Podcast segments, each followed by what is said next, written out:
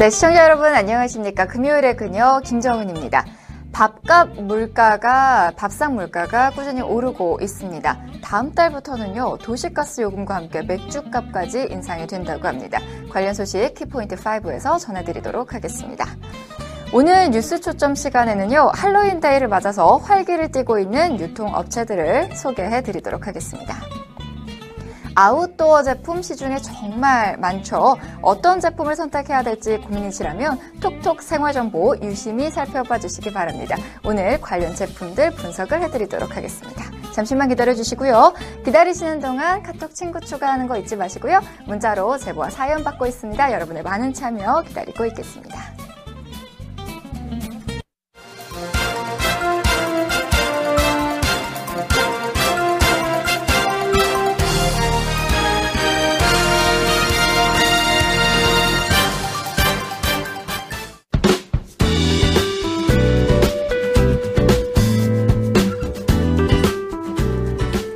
네, 황금 같은 금요일이 찾아왔습니다. 하지만 국민들은 힐링 타임이 아닌 집회 타임을 갖고 있죠.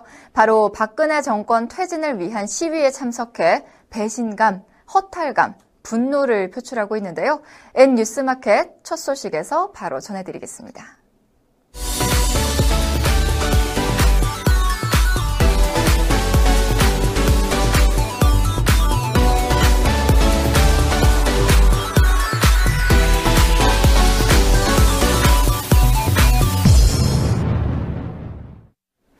네, 전국 곳곳에서 박근혜 대통령 하야를 요구하는 목소리가 거셉니다.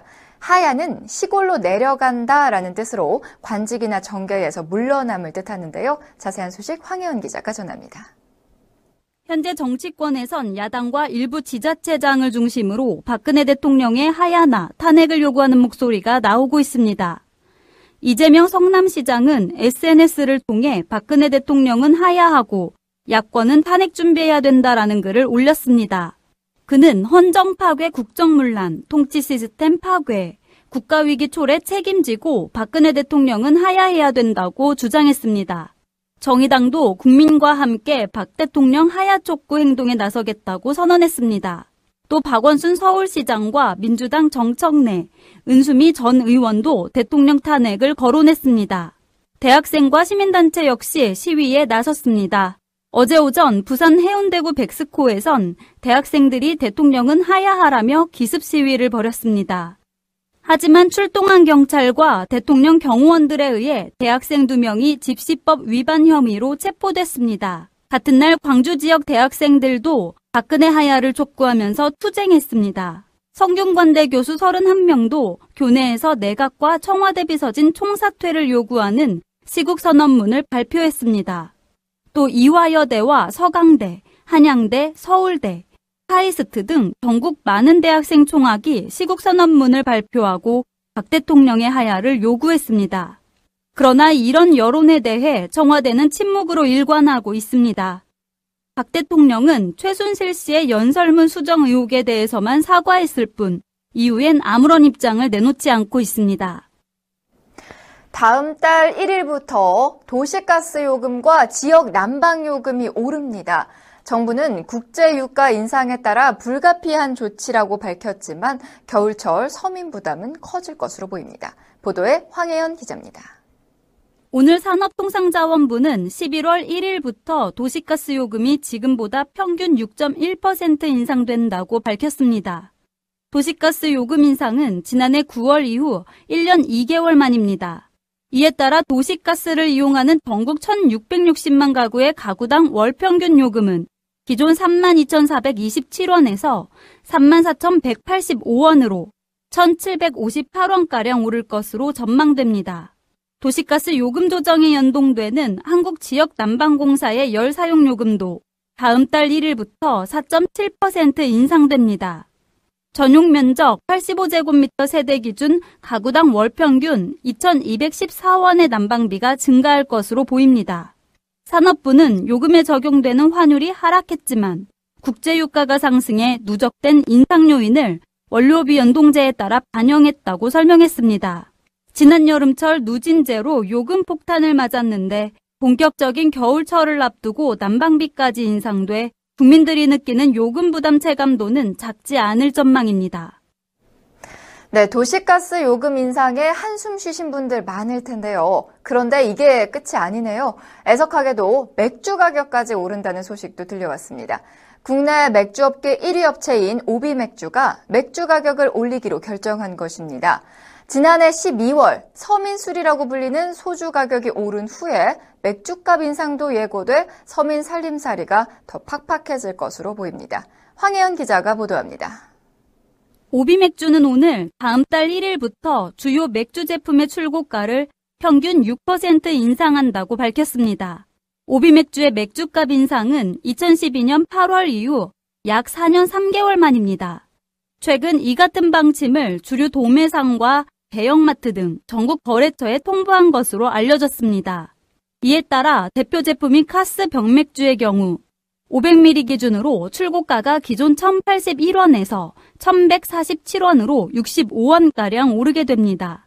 또 프리미어 오비 병맥주 500ml 출고가는 기존 1,081원에서 1,147원으로 65원 오르고 카프리 병맥주 330ml는 기존 994원에서 1,054원으로 60원 오릅니다.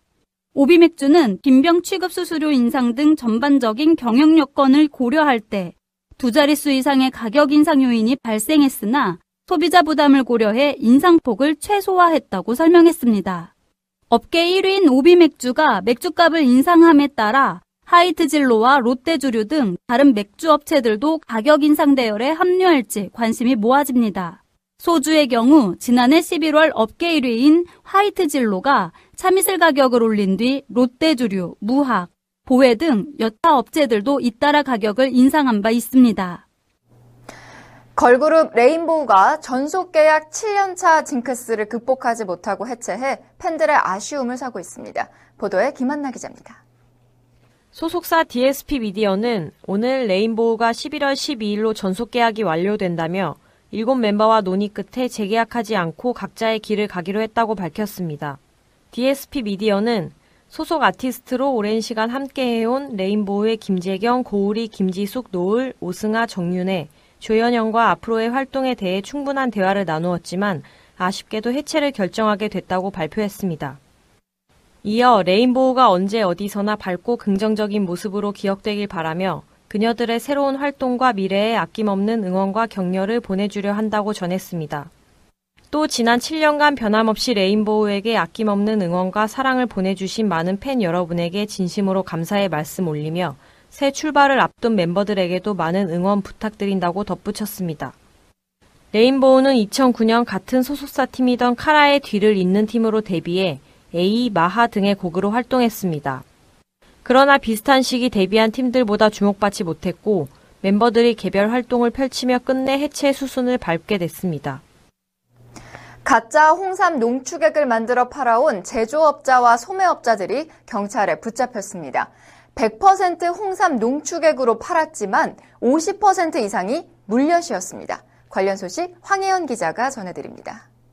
경북 영주경찰서는 오늘 물엿을 섞어 가짜 홍삼 농축액을 만들어 팔아온 혐의로 40대 A씨를 구속하고 소매업자 27명을 불구속 입건했다고 밝혔습니다.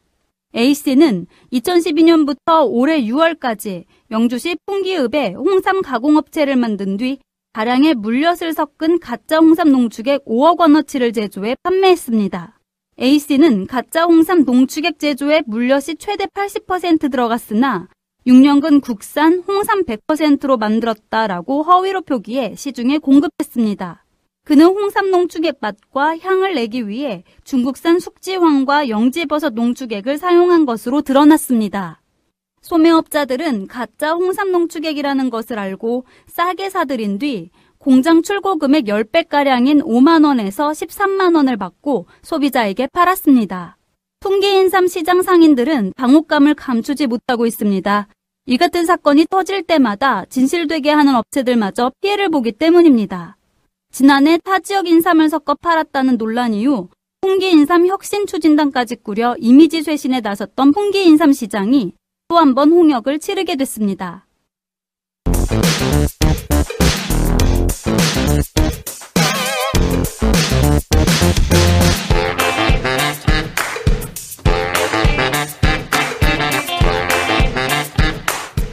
네, 10월 31일 할로윈 데이가 되면 이태원이나 홍대 등 젊음의 거리에는 기괴하거나 화려한 분장을 한 젊은이들로 붐빕니다.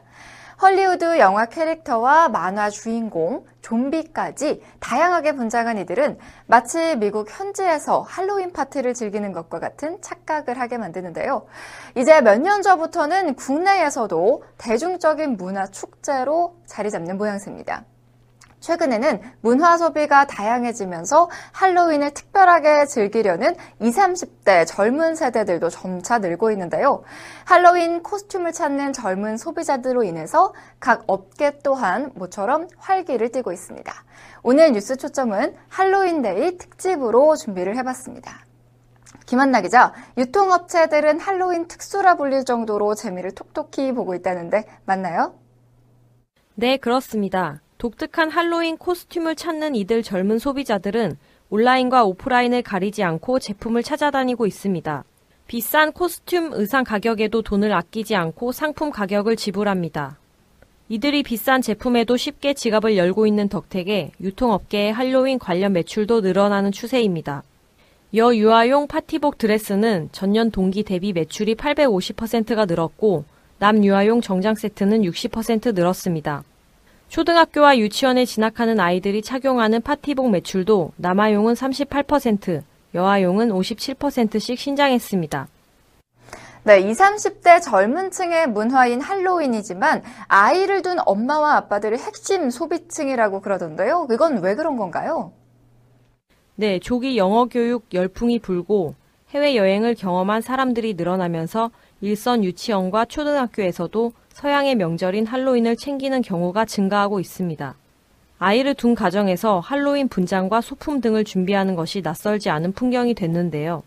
같은 반 아이와 의상이 겹치면 안 되는 탓에 엄마들 사이에서는 내가 아이언맨을 사겠다, 할리퀸 의상을 준비하겠다며 의상 구매를 놓고 묘한 신경전이 벌어지기도 합니다. 네, 내 자식이 더 돋보이기를 원하는 부모들 사이에서 불꽃 튀는 신경전이 오고 갈 것 같다라는 생각이 드는데요. 자, 이처럼 판매량이 늘어나다 보니까 온오프라인 할 것 없이 엄마들을 저격한 할로윈 상품과 마케팅을 진행하고 있다고요? 네, 먼저 쿠팡은 할로윈 데이를 맞아 총 500여 종의 다양한 할로윈 상품을 판매하는 기획전을 진행합니다. 31일까지 진행되는 이번 행사에서 실내 및 테이블 장식 용품부터 파티 의상까지 다양한 상품을 판매합니다. 쿠팡에서 판매하는 유아용 코스튬 의상과 메이크업 세트는 4, 5만 원대의 고가를 자랑하지만 비싼 제품도 소비자들이 많이 찾으며 매출이 증가하는 모습입니다. 홈플러스는 할로윈 기획전을 열고 전 매장에서 할로윈 의상과 액세서리, 코스튬 등 약 100여 종의 상품을 판매하고 있습니다. 롯데마트도 해피 할로윈 대축제를 진행해 의상 세트, 망토, 모자 등 150여 종의 다양한 할로윈 파티 용품을 판매하고 있습니다. 신세계 면세점 명동점에서는 내일부터 31일까지 할로윈 페스타를 열고 할로윈 특별 퍼레이드 및 사은품 증정 이벤트를 진행합니다. 국내 최초의 심야 면세점인 두타 면세점도 오는 30일까지 밤 시간대 매장을 찾은 고객들을 위한 깜짝 코스튬 이벤트를 선보입니다. 오후 5시부터 저녁 10시 사이에 두타 면세점 매장을 방문하면 곳곳에서 마녀와 저승사자, 가위손 등 할로윈 대표 캐릭터로 코스튬을 한 요원들을 만날 수 있습니다. 할로윈을 앞두고 유통업계들은 판매와 각종 이벤트에 열을 올리느라 분주한데요. 할로윈 관련 상품의 매출이 급증함에 따라 급기야 코스튬을 대여하고 분장을 해주는 그런 업체들도 생겼다고요? 네, 잠실 롯데월드가 가장 대표적인데요. 잠실 롯데월드 매직 아일랜드에 방문하면 코스튬 의상을 2시간에 만원, 1일 종일권은 2만원에 판매하고 있습니다. 분장 비용과 롯데월드 입장료까지 더한 금액은 5만원이 훌쩍 넘는데도 코스튬을 직접 구입하는 것보다 저렴하기 때문에 인기가 뜨겁습니다. 이외에도 강남과 압구정 등지의 미용실에서는 할로윈 메이크업을 진행 중입니다. 네, 이뿐만 아니라 할로윈 의상을 구입하기 위해 직구를 시작하는 이들도 늘어났다고 하는데 맞나요? 그렇습니다. 직구에는 상품의 배송료가 추가되는 만큼 할로윈을 준비하기 위한 비용도 늘어나는데요. 하지만 비싼 가격에도 불구하고 코스튬 직구 몰들은 매년 특수를 누리고 있는 상황입니다. 야외 활동이 많은 20대는 분장 관련 상품을 주로 구매하고 30, 40대는 가족과 함께하기 위해 데코레이션 상품의 인기가 높은 것이 특징입니다. 네, 할로윈의 열기가 실로 엄청난데요. 새로운 문화를 즐기려는 이들을 두고 각 업계들도 총력전에 나서고 있는 모습입니다. 저도 오늘 할로윈 분장을 하고 올 걸 그랬나 싶네요. 각박한 현실 속에서 하루 정도는 할로윈을 즐기면서 일상의 스트레스를 날려보는 것도 나쁘지 않은 선택인 것 같습니다. 김한나 기자 설명 잘 들었고요. 지금까지 뉴스 초점이었습니다.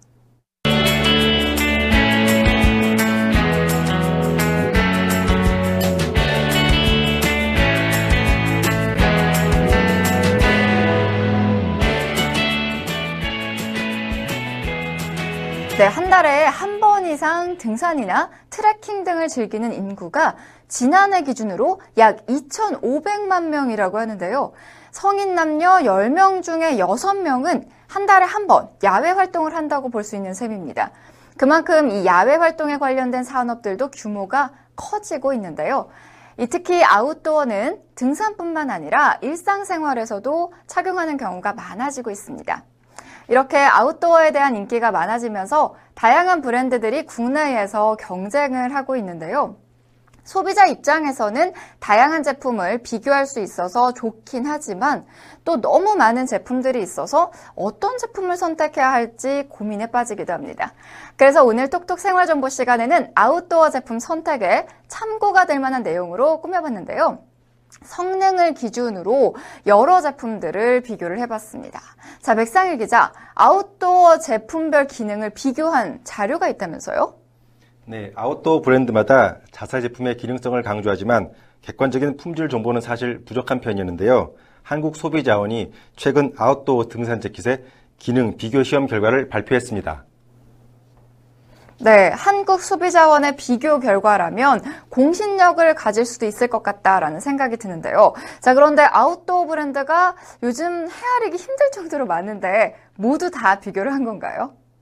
네, 말씀하신 것처럼 브랜드가 워낙 많아서 모두 비교하기는 어려웠을 겁니다.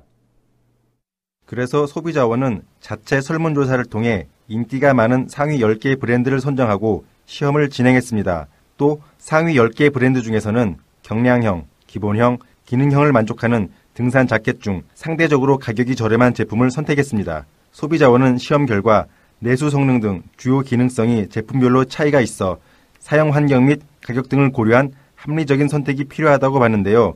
여기에 안전성, 색상 변형 등도 시험이 진행됐습니다. 네, 다양한 기능에 대한 성능 비교 시험이 진행됐군요. 자, 그런데 상위 10개 브랜드 제품이라고 했는데 어떤 건지 좀 알 수 있나요? 네, 소비자원은 시험 대상 브랜드와 제품도 함께 소개했는데요. 밀레, 컬럼비아, 네파, 아이더, 노스페이스, 코오롱 스포츠, 라푸마, K2, 블랙야크, 빈폴 아웃도어 이렇게 총 10개입니다. 브랜드 순서는 순위와는 관계없고 제품의 표시가격 순위니 오해 없으시길 바랍니다. 네, 제품마다 기능성에서 차이가 있다라고 하는데 그럼 어떤 차이점들이 있는 건가요? 네, 먼저 내수 성능과 땀 배출 성능을 비교해 보도록 하겠습니다. 외부의 비나 눈이 재킷 내부로 침투하여 옷이 젖는 것을 막아주는 내수 성능을 시험한 결과 세 개 제품은 세탁 전 및 5회 세탁 후에도 내수 성능이 상대적으로 매우 우수한 것으로 나타났는데요. 하지만 일부 제품은 5회 세탁 후에 내수 성능이 떨어지기도 했습니다. 그리고 내부에서 발생된 땀을 빠르게 밖으로 배출시켜주는 땀 배출 성능 시험 결과 세개 제품의 성능이 상대적으로 매우 우수한 것으로 나타난 반면 두개 제품은 보통으로 나타났습니다. 참고로 성능 표시는 매우 우수, 우수, 보통의 세 가지로 표시했습니다. 네, 세탁을 하고 나면 성능이 떨어지는 제품이 있다니. 자, 그럼 그 제품은 고려 대상에서 빼야 되는 건가요? 네, 꼭 그렇지만은 않습니다. 세탁 성능이 떨어진 제품은 밀레 제품인데요. 세탁 전에는 내수 성능이 매우 우수였습니다. 그러나 세탁 후에 우수 한 단계로 하락했는데요. 일부 제품은 세탁 전 내수 성능이 밀레 제품보다 떨어지는 제품도 있었습니다. 음, 그렇군요. 네, 하지만 세탁 후에도 매우 우수 성능을 유지했다면 좋지 않았을까 하는 아쉬움은 좀 남네요. 자, 그럼 이번에는 어떤 성능을 설명해 주실 건가요? 예, 야외 활동 시에는 햇빛에 의한 색상 변화 정도가 있는데요. 그 정도를 한번 살펴보도록 하겠습니다. 대부분의 제품은 햇빛에 의해 색상이 변하는 정도인 일광 결례도가 권장 품질 기준을 만족한 것으로 나타나는데요. 한 개 제품은 기준 이하로 일광 결례도가 미흡해 개선이 필요한 것으로 나타났습니다. 그렇지만 땀, 일광 복합, 마찰, 물방울들과 관련한 기타 결례도는 전 제품이 섬유 제품 권장 품질 기준을 만족했으며 세탁에 의한 탈색 및 수축 등 내세탁성을 확인한 결과 전 제품 이상이 없었습니다. 네, 야외 활동을 할 때 착용하기 때문에 제품의 무게도 중요할 것 같은데요. 또더 살펴볼 성능도 있을까요? 네, 시험 대상 중에서는 아이더와 코롱 스포츠 제품이 321g으로 가장 가벼웠습니다. 섬유의 두께는 0.13에서 0.33mm로 나타났습니다. 또 기본적인 성능 외에 특이한 기능을 첨가한 제품들도 있었는데요. 라프만은 신축성이 있는 기능성 재료를 사용했고 빈폴 아웃도어는 응급 구조 신고 등 각종 편의 기능을 내장한 NFC, 야간 활동 시 빛을 반사하는 제기 반사 기능을 제공하고 있었습니다. 자, 이렇게 해서 우리가 요즘 들어서 또 신경을 많이 쓰는 것 중에 하나가 바로 안전성이 아닐까 싶은데요. 자, 뭐 안전성 어떤가요? 네, 품질 경영 및 공산품 안전관리법에 따른 안정성 시험 결과 전 제품이 기준에 적합한 곳으로 나타나 안전 문제는 걱정하지 않아도 될 것 같습니다. 네, 모두 안전 기준에 적합하다니 다행이다라는 생각이 듭니다. 자, 그런데 이렇게 제품마다 성능의 차이가 있는데 설명을 들었어도 어떤 제품을 선택해야 할지 고민이 되는데요. 어떻게 해야 되나요? 네, 제품마다 기능의 차이가 있고 또 가격이 다르기 때문에 자신의 산행 스타일과 사용 환경에 적합한 제품을 고르는 것이 중요합니다.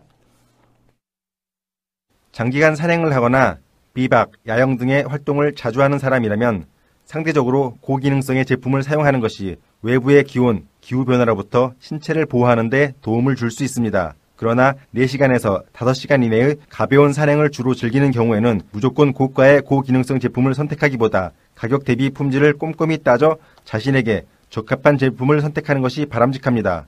또 직접 입어본 후에 자신의 체형에 잘 맞고 가벼운 제품을 선택하는 것이 좋습니다. 그리고 재킷을 잘 고르는 것도 중요하지만 보관하는 것도 신경을 써야 하는데요. 지퍼와 단추는 반드시 잠근 상태로 가볍게 세탁하는 것이 바람직하며 표백제나 섬유유연제를 사용하지 말고 표기된 세탁세제를 사용하는 것이 좋습니다. 드라이 클리닝을 하거나 표준 사용량보다 많은 양의 세제로 세탁하면 기능성이 저하될 수 있으므로 반드시 표기된 세탁 방법을 따라야 합니다. 네, 아웃도어 등산 재킷들의 성능 비교 결과를 살펴봤는데요. 등산이나 야외 활동을 많이 하게 되는 시기인 만큼 적절한 제품을 선택하는데 참고하시면 좋을 것 같습니다. 백상일 기자 설명 잘 들었습니다.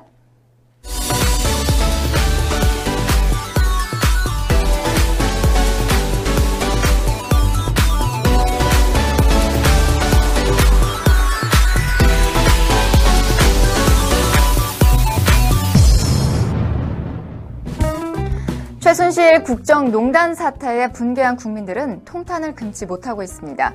지난 4년간 대한민국 대통령이 꼭두각시에 불과했다라는 사실에 한탄을 금할 수 없는 것이겠죠. 대학생들은 이제 박 대통령을 꼭두박시라고 부른다고 하네요. 어쨌든 그 부끄러움은 오롯이 국민의 몫이 됐습니다. 여기에 도시가스 요금 인상, 맥주값 인상 소식까지 오늘 줄곧 어두운 내용만 전해드렸는데요. 뉴스와 절망을 함께 전한 건 아닌가라는 생각에 마음 역시 어두워집니다.